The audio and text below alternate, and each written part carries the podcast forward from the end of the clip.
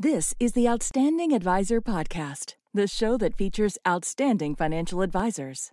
Advisors with an interesting story to tell. Here's the host of the Outstanding Advisors Podcast, David Macchia. Hello and welcome to the Outstanding Advisor Podcast. This is David Macchia, and thanks for joining for what is our very first Outstanding Advisor Podcast. And of course, this is the podcast that's devoted to featuring advisors who are outstanding and have an interesting story to tell. I want to introduce our first guest. Let me tell you about Michelle Gordon. I'm so thrilled to have her here today. She is the founder and CEO of Investably, a Maryland based independent registered investment advisory firm that's focused on helping women, families, and entrepreneurs build wealth and transition into retirement so that they can enjoy their lives.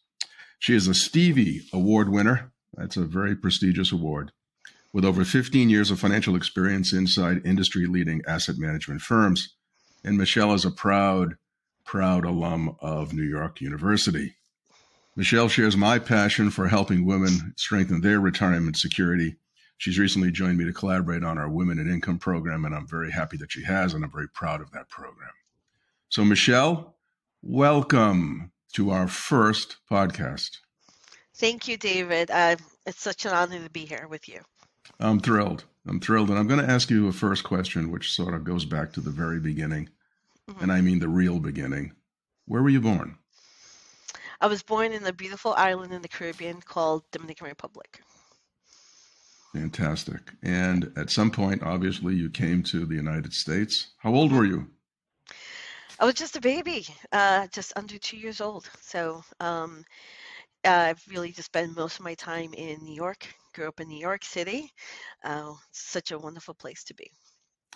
So, coming to the United States as as a an infant, growing mm-hmm. up in New York City, what was childhood like? Uh, it was if I think like most New Yorkers would would say it's it, it's full of uh, diversity. It's full of challenges. It's full of life. Um, and for me in particular, uh, watching my parents navigate, um, you know, making it in the U.S., it was very eye-opening. Um, you know, we didn't have a lot, but there was a lot of heart. There was a lot of hard work. There was a lot of love. And for me, very much cemented what, what's important in life, you know. Um, so working hard and just with a uh, mentality of resilience and tenacity, and that um, anyone can make it, um, especially in this country. Um, and that's something I'm very proud of, and I and, and I don't take for granted. Something we should never lose track of that opportunity, and so many people who've seized upon it, like mm-hmm. yourself. So tell me about your parents. Yeah, um, my parents, they are, they're just life. Um, hardest working people I've ever known. Um, and the education was always uh, a top priority in our house. And my mom was very strict. so I, I, you'd be surprised to know, I, for someone who grew up in New York, I was very sheltered. Um, I think like most first generation um, kids would understand. And no, my my parents. I'll tell you about my mom in particular. For example, she's someone who we didn't come with a lot. She didn't even speak the language. And to make something of herself, she saw real estate as a way to do that. Mm-hmm. And I remember I was early as young as seven. I remember her trying to teach herself the exam and memorizing and teaching herself in Spanish what the words meant and how it's applied so she can pass this exam that's in English when she barely speaks the language. So wow. she didn't. So she she, she, she took the exam without having understanding of English per se. She basically taught herself a way to get through it, and basically taught herself in Spanish what everything meant, and almost like sight word, like mm-hmm. okay, this word means this, and in her mind she understood what it meant. But for me, very early on, it was a great lesson of there is no challenge big enough if you dedicate and you work hard and you think strategically and intelligently on how to make it happen. And so she's someone who has this eternal optimism. Mm-hmm. And then my dad, my dad is, uh, he's one of these people that everyone loves. And uh, I'll tell you a funny story. We were traveling somewhere. Uh, I think we were in Pennsylvania. Someone who hadn't seen him in 20 years spots him, and it's like they're, they're best friends. And he just he just has a sort of um, that that social charisma, and uh, they're both it's just all heart. They're all heart, and the best way I can describe them is they would take food out of their mouth and give it to someone else um, if there's someone who needs it more and that very much just sort of um, represents honestly their whole life and their interaction with everyone and that's something i take very much to heart um, something my grandmother always says and it's, it's my moral compass it's um, and I'll say it in Spanish, I'll translate it as bien no mires a quien means do good, don't look at who, at who. And it's just sort of that in, ingrained in you that you're always in the position to do something more for people. Mm-hmm. So for me, I took that, and I mean, it's my moral compass, but I I got very much fascinated with um, wealth creation and and um, you know investing and all of that actually because of my mom. Um, because uh, you know she was a realtor, and I remember traveling with her in the back of the car and going to appointments. I remember meeting a client of hers. Um, most of the people she worked with were first time home buyers. And I mm-hmm. remember mm-hmm. the joy that they had and, and what that experience meant for them. But then I remember meeting this one client. He was an investor and he, you know, buys different properties. And that opened up my world. My and it's like, what is that? What is he doing? And I remember telling my mom, I want to be on that side of things. I want to, I want to be an investor. But my worldview was limited. That's all I knew.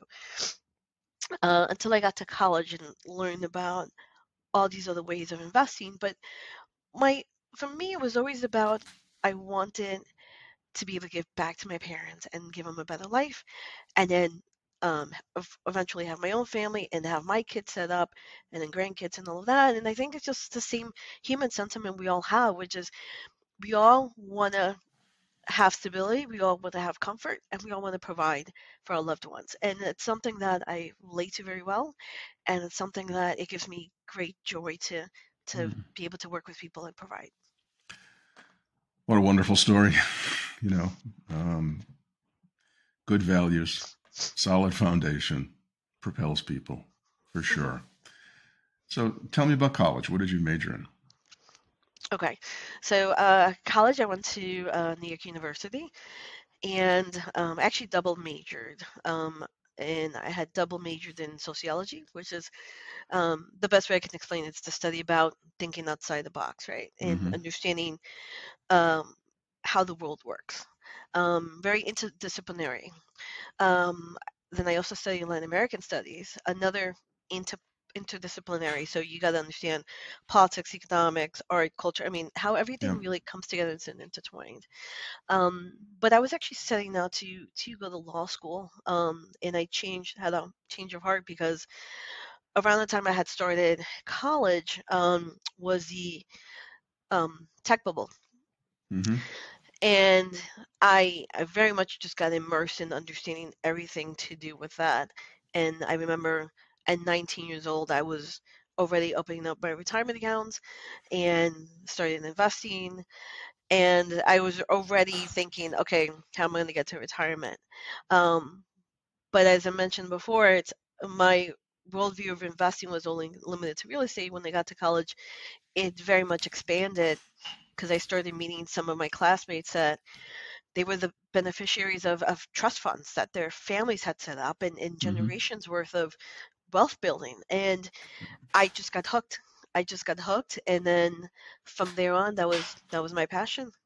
Um, so I was started teaching on my own um, un, until I graduated NYU, and then uh, try to get into Wall Street.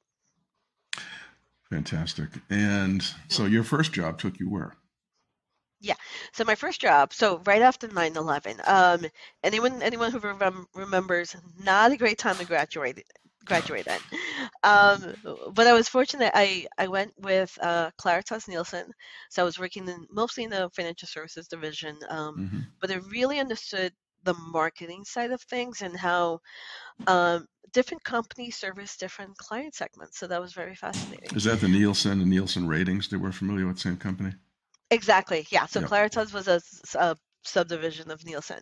hmm And the interesting thing was, um, I'm working, so I'm supporting, you know, these your large, largest financial institutions. Um, and the the vice president walks by my desk and he sees, um, he sees a stock ticker going through my computer. He's like, "What is that?" I'm like, "Oh, I'm just, you know, I'm following the markets." And then that's when it hit me. I'm like, "Okay, like." this is good. It's a good job. Um, I've met amazing people. Some of them are still lifelong friends. Um, but this isn't exactly what I wanted. It's it's a it's further away from where I want to be.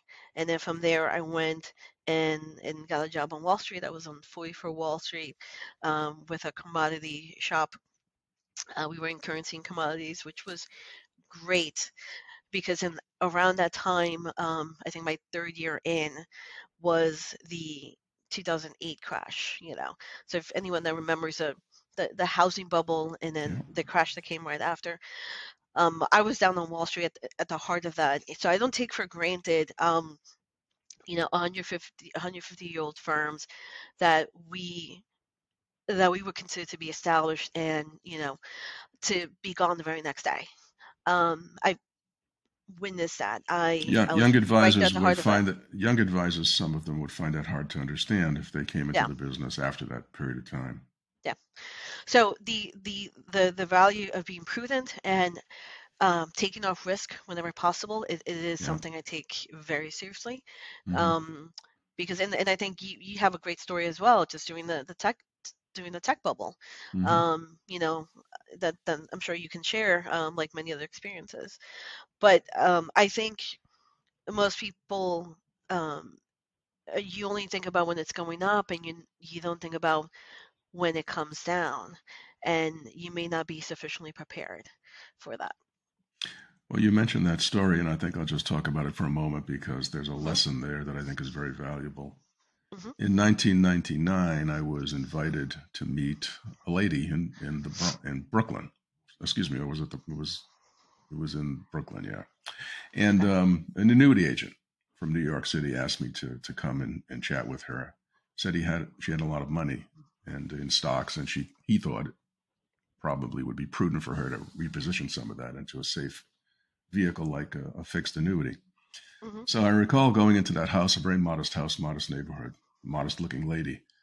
And she handed me a piece of gray paper, and on it were five companies and a dollar value next to each one. And the companies were companies like World Global Crossing and WorldCom and Corning and uh, companies like that. There were five, and the bottom line number threw me. Did not expect four hundred and twenty-four million seven hundred eighty thousand dollars. Hmm. And then she told me that her son, a medical doctor, had left the practice of medicine in order to become a day trader. And over the past year, he was making fantastic amounts of money. She was very proud of that, Mhm. much more money than he would have ever made as a physician. And um, I tried really hard that day to try to inject some rationality into her thinking and explain to her that she was not diversified. And she said to me, Well, I am diversified. I have five companies. I said, No, no, no. I mean, you're not diversified. They're all the same type of companies. They're all, you know, internet companies that have enjoyed Mhm. tremendous gains in recent years. When I say diversity, I mean different types of companies, different types of asset classes, some bonds, some annuities, some CDs, safety, safety. I could not persuade her, could not Mhm. persuade her.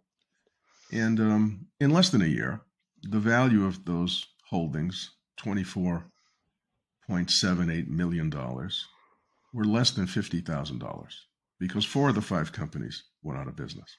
Mhm. And honestly, I don't know if she held on to the, to the very end or not. She may have. The point is, people can get irrational when things seem like they're only Mhm. going up, up, up, up, up, up. And I think one of the jobs we have as financial advisors is to make people understand that there has to be kind of a a framework of logic applied to their thinking when it comes to Mm-hmm. money and try to, Mhm. you know, shut out the emotionalism, Mhm. especially retirees. And I know you would agree with that, Michelle. Oh, So- wholeheartedly. All right. So back to your more important story. It's, it's, you know, 2008, you're living through that. hmm Right. hmm So what happens after that? Yeah. So I, for me, one of the biggest lesson was it. it- It's you know, so I, I was more on the commodity side of things. So we were doing great. Uh, commodities, uh, currencies were doing fantastic. Um, but again, the value of diversification across assets, right? Um, so shortly after that, um, um, moved down, relocated to the DC area for personal reasons, and I had a um, I was very fortunate to land with one of the biggest asset management firms in the country, uh, managing. Um, it's a $52 billion firm, um, and I ended up working with one of the very best in the industry. So. Um, for me, then I switched from commodities currency side to the um, exchange traded fund side, more the asset management side of things. And for me, that was a boot. I spent about 11 years there, a little over 11 years. For me, that was a boot camp in in products, right? Mhm. Um, so you could say my path has been, you know, um, not non-typical, right? Not the typical of, you know, you No- get out of college and no, you know, it's like you get into a shop and you're taught to sell something. I, I, I don't sell anything. I've, I've honestly have spent the last 15 years really just, especially in the asset management side, uh, working closely with um, individual clients and also their advisors in solving problems Mhm. and helping them figure out, you know, oh, you're trying to do X? Well, this is the type of product you're looking for. This is how it works. And I've been surprised to see, um, you know, not every advisor has that product training, like in, eh, they don't get in, in, in, in the deep end, right? And understand what's under the hood for you to know, okay, well, this is expected to perform a certain way in this type of market. So without the understanding, how can you properly diversify and uh, mitigate risk uh, Yeah. um, with what you have? So um, yeah, I spent. It was a great experience. Um, I've got some lifelong friends there, and I ended up managing um, the client-facing team, and you know, got my Series 24, which is uh, for most people that don't know, that's the General Security Supervisory Principal. Um, so it's typically that's what you would need to sort of supervise, make sure people are doing right by. Right. Oh, your sound, your sound cut out there. Can you hear me? Michelle, your sound cut out. Maybe your battery died. Okay, so live TV, this is what happens sometimes. Can you hear me, Michelle? Can you hear me? Yes. Okay, so that good. You're back. Yeah. So Those things happen sometimes. No worries. Okay, so that Series 24, you Mhm. know, general securities principal, supervisory license, you were Mm-hmm. supervising a team of Mhm. individuals. They were facing Mm-hmm. clients, correct? correct, and myself as well. You know, because it's I'm Mhm. I'm hands in there. So working with uh, pretty much all your top advisors, it's more being a, a go-to for the advisors and the clients. Um, really just solving problems. So it you know I had to have a very broad level of understanding on many many different things. I mean, we're talking about taxation and, and a schedule K1 and you'd be surprised Mhm. a lot of people don't even understand certain products you know kick that off and then you get that and, and don't know what that means Sure. um but uh, for me it, so interesting enough while working in asset management we hit the um uh, you know covid and people may not remember but at the very beginning of covid towards the end of march we had a particular week in the market where um you know there was something with the oil market and then you know that did you know certain things to the volatility spike. Yeah. and i just remember and i'll never forget this just like the same way you don't forget that lady i'll never forget this single mom. Um it, it's you know she ended up calling i think our firm because um, she didn't have anyone else to call and uh, you know it gets passed on to me for me to talk to her and this was a lady who I, I think like honestly like most people you're just trying to do their very best. Uh, worked hard she had money she'd been saving for her three kids college fund. She got a, a kid going to college uh, remember that september and with the other two not too far behind. And she explains to me well i asked her how did you learn about these certain products she explains to me she had someone in a online chat room had told her um, this particular product is a sure thing. And mm. so she went ahead and put all of her kids' college fund in in that. And about a year later, so now we're talking now fast forward March, beginning of the pandemic. In a matter of two days, she's lost 90% hmm. of her kids' college fund. Uh, and mind you, they're about to go to college. Um, so, as you can imagine, I think like any parent, she's on the ledge. And so, I uh, financially, there's nothing we can do. Um, so, I was just trying to walk off the ledge and, and, and really just educate and help her understand what happened because can't even get your mind around yeah. what this particular product is and how it worked in that specific market scenario. And I just remember getting off the phone and and I was just thinking, uh, my heart just went out to her. I'm I'm a mom, and I can only only imagine the frustration um, she's feeling. And I was I remember thinking, I got into this industry because I wanted to help people like my parents. I wanted to learn as much as I could and then go and help people that are hardworking, that really just want to do better for themselves and for their family.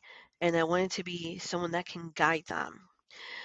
And that precise moment, I just thought, there's, we're doing something wrong when this woman felt her best source of information is some random person in an online chat room that knows nothing about her needs, her goals, her situation. Is not a fiduciary, um, and just and at the moment as well, I couldn't. I didn't have someone myself that I can point someone to. So had she asked me, I didn't have someone, and I said to myself, you know what? I've been helping people for the last 15 years, but they can't get me directly, right? And I can't I can't save the next person like her unless I actually step outside of corporate and go and mm-hmm. and go in the front lines. And that's when I made the decision, you know what? This is what I had set out to do in the first place 15, 20 something years ago. It's time. So I from there that well, that's was a, very that's a courageous decision at that point. Yeah, really much. courageous and, and really for a noble purpose. Yeah. For a noble purpose. So so how do you how do you begin? You know, you decide one day I'm leaving this, you know, safe, sheltered world, regular mm-hmm. paycheck, mm-hmm. financial security. Mm-hmm. I know what it's about.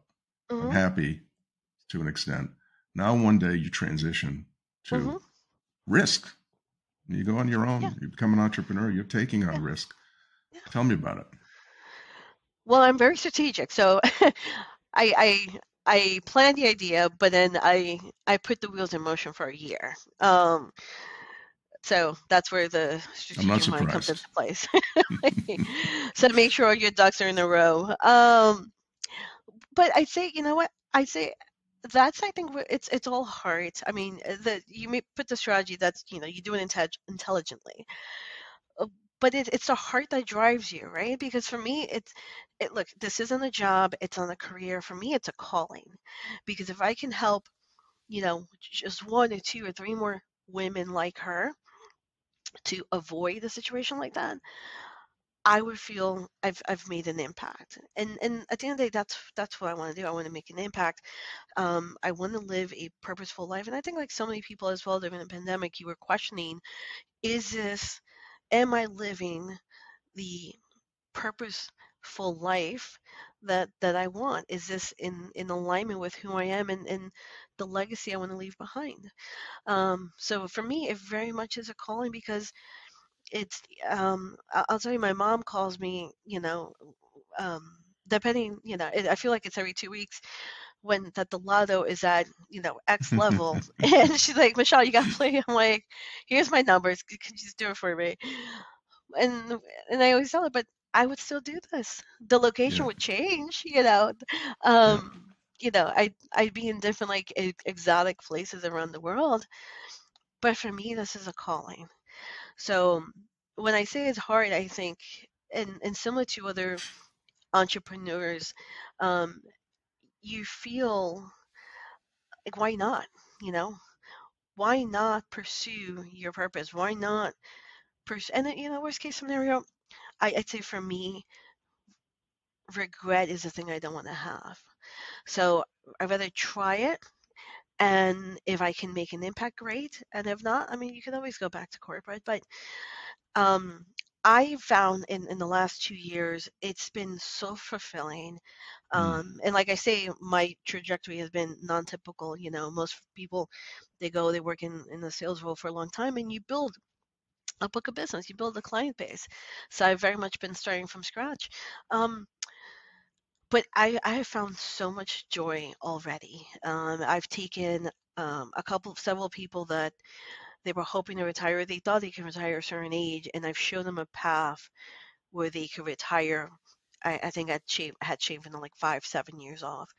That's not everyone's case, um, but just seeing the joy um, Yeah. that that that makes an impact for me, um, and and just helping them understand how all these different things are interconnected, right? Because I'm more of a big picture person, so I love looking at things uh, holistically, not not just within one silo, not just investment, but let's let's look at everything.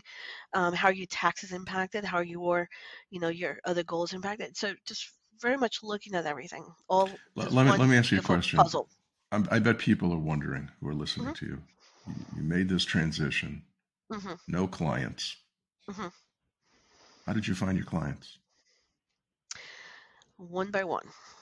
It's one by one. It's been uh, reaching out to people that I think would be good clients, um, and just beginning to deliver um, value and impact one by one.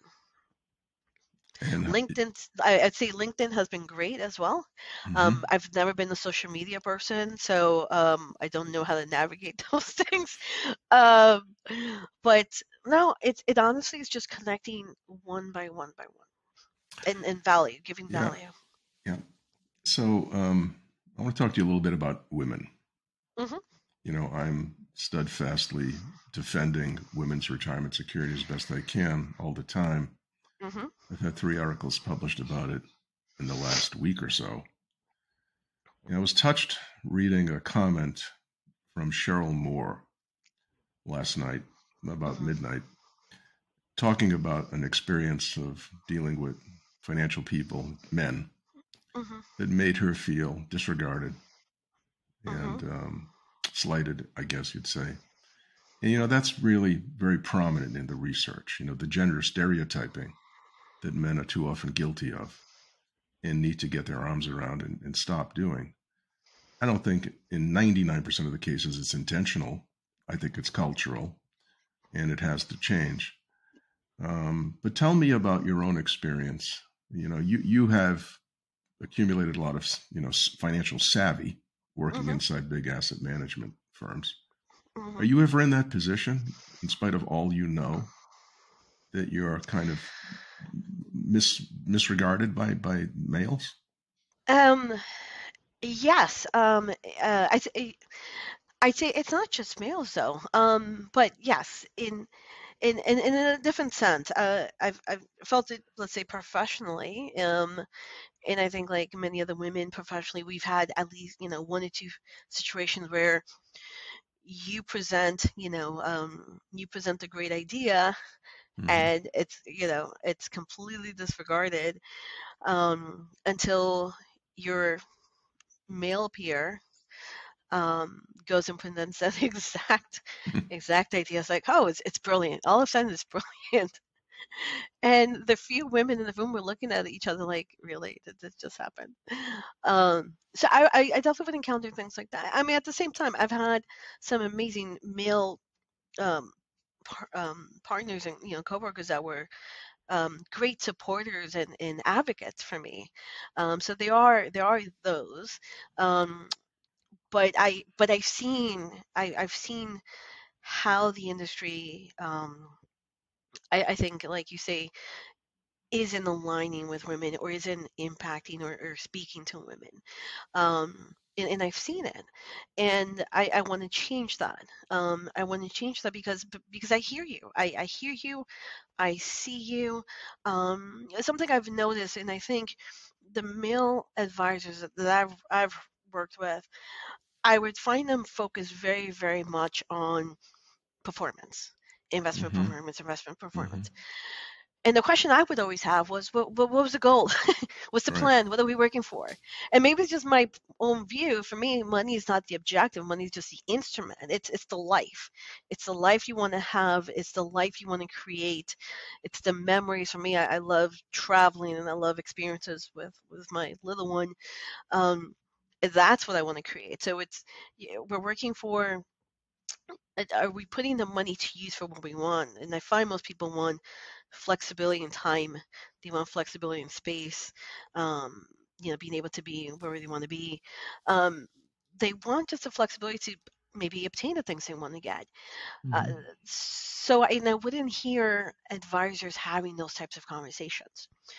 So I think I, I've found, and especially because I um, more about like 70% of my clients so far have been women that that is what they they what they want to make sure is that the money is actually working to the spec- uh, what's the specific thing that they want and are we in alignment with that Yeah, I think about it as goals. Women have goals, and they want their goals understood. Mhm. And when they're not understood, there's a misalignment, and it Mhm. usually results in the termination of the advisor. Mhm. Right. Mhm. I, I was always reminded male advisors that, and this is the good part of the story. Women are delighted to work with a male, Mhm. assuming there's a genuine, authentic relationship and the willingness to listen and understand their goals and not Yeah. try to push on them their view of what's Mhm. important about money. Mhm. Uh, or i'd say assume that they can comprehend because i think i think women there's a bit of a mindset uh, um, a money mindset thing where uh, maybe culturally we've been told for a long time oh no this is this is above you this is you know going over your head so i think some women not all but some women we may have taken that bought into that story and i Mhm. like to remind them i'm like okay you are running a very successful business or you're running you know a, a high level executive you know role. You're managing a household you're managing a marriage in many situations. You're managing multiple things you're caring for your parents you're managing multiple things. What makes you think you cannot comprehend this one thing? You can. So let's let's let's talk about it and you know i'm not going to use you know big industry terms to scare you off like i'm going to speak to you in like like a like a girlfriend in a way that you understand um and for everyone as well just it's based you know it, and in a yeah communicate in a way that people understand and you you do you could understand it um Yeah. and then the second thing is uh, yeah and the second thing is knowing that they do make decisions you know so uh, assuming that the guy is the one who makes the decisions i will tell you most women i know are the ones making the most of the financial decisions in the household or at least the driving force like okay we need to move and get a new house or we need to get ready for the college fund or we need to go and take this vacation or we need you know i find it's the women who's the driving force. So to think that they're not an active you know player um not an active member in the decisions in the household um i i I think doesn't bode well Yeah, I totally agree with all of that, and I'm, I'm sort of optimistic that I think men Mhm. over time will get it. If they don't, there's no future for them. Yeah. You can't if you can't relate to the the person who No. controls the money, you can't have a relationship with the person who controls the money. Mhm. So, um, well, let me let me ask you a couple of other questions here. Mhm. Um, and these are sort of off topic from, Okay. from our, our basic conversation, but Mhm. if if I could, you know, give you a magic wand, hmm and then you could wave that wand, hmm and you could make any single change in the world of money, Hmm. and you could do it instantly. What Okay. change would you make? Uh, that's a great question. Um, well, two things. Uh, I would I would take away risk um, because that that is the the number one thing I'm I'm looking at. Um, it's the risk of you losing money. hmm Um, that's the purpose for diversity, that um, diversification. That's the purpose for, you know, different instruments that we're looking at. If if I can take away risk, and so people could not lose money, You're not saying avoid risky assets. You're saying doing it, do it in the right way. Am I correct? Oh no, I have a magic wand, so I can do whatever I want. No, I'm saying That's true. all uh, that there is um, there's no there's, they cannot lose money regardless of asset no, no matter which asset they cannot lose money um, that would be a magic wand so if they wanted to get into the s&p 500 let's say the s&p 500 every year goes up 10% well, You said a financial magic heaven. wand. Right. I, I, I did you say the a magic, magic wand. wand. Yes. but the get it. second thing second thing i would take away would be taxes because um, a lot of the stuff i do i do active tax planning throughout the year and the decisions i make are very much looking at um, taxes as well tax implication um, so if we could do away with taxes i would be very happy with that too Great answer. Yeah. Second question. Mhm. If you were not a financial advisor, hmm but instead could have another job or profession, hmm and it could be anything in the world astronaut, great singer, athlete, hmm uh, botanist, whatever it would be, okay. what would you be? okay. Well i would tell you what i would not be. No one wants to hear me sing. Um, but no honestly this is my calling. This isn't a job. This isn't a career. This is a calling for me.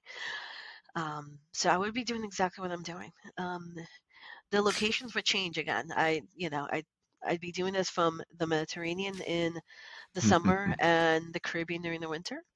Um, but this is my calling. What I, i will tell you what i would do more of is i love philanthropy. I've um, i love giving and i love making an impact on people. So i if I had all the money in the world, honestly, I would be building domestic violence shelters. I'd be building clinics, like health clinics, and hmm and schools in in areas that don't have that, um, areas that don't have clean water. I I would be doing that kind of humanitarian work. So that's something I would do. I, I would still be helping people financially because I, let's admit it, finances are key to so many people. And uh, my parents and, and uh, who've worked so hard um they're now retired and i get so much joy watching them in retirement. The the happiness the peace they have um they're healthier actually as well. They have time for for their health. And it just it's very fulfilling to me um to watch them enjoy their retirement. And i just want to have other people have that same experience.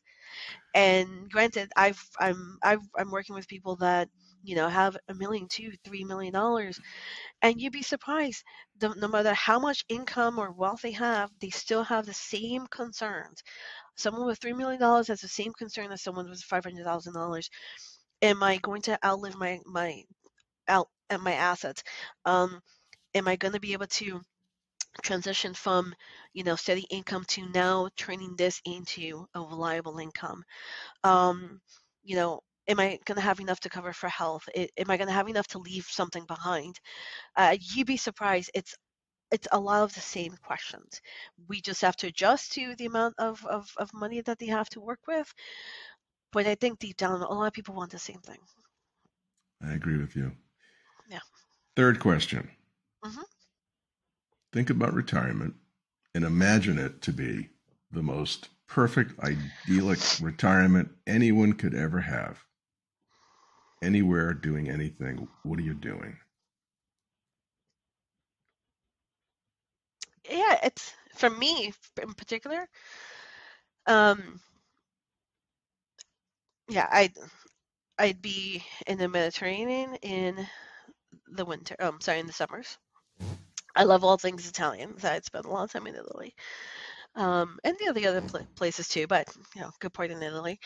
Um, I'd have a house in Casa de Campo in Dominican Republic. Um, anyone who's a golfer, Teeth of the Dog uh, golf courses the very best in the Caribbean. So um, I recommend that. um, and San Diego would be my home base, but no, I look, I I'm an active person. Um, I love people. I love making an impact, and even I mean, retirement for me would be basically just scaling down where maybe I'm working with 20 people only, but I'm still impacting people um, and doing philanthropy work. Um, you know, more beach days for sure for me. Um, and I love cultural activities, so museums and, and things like that. But I, for me, uh, what I've been trying to do, honestly, is live the life I want to have as much as possible now and not wait, you know, 20 years from now. Um, and, and that was part of the reasons why I'm doing what I'm doing because this is again for me this is a calling. So I I don't see myself I mean for me retirement is just sort of scaling down. But if someone calls me and they have, you know, um, a problem or a question or something like I'm gonna help. Like that's that's that's what fills me up. It, helping people is what fills me up. You're you're in the right job. There's no doubt about that.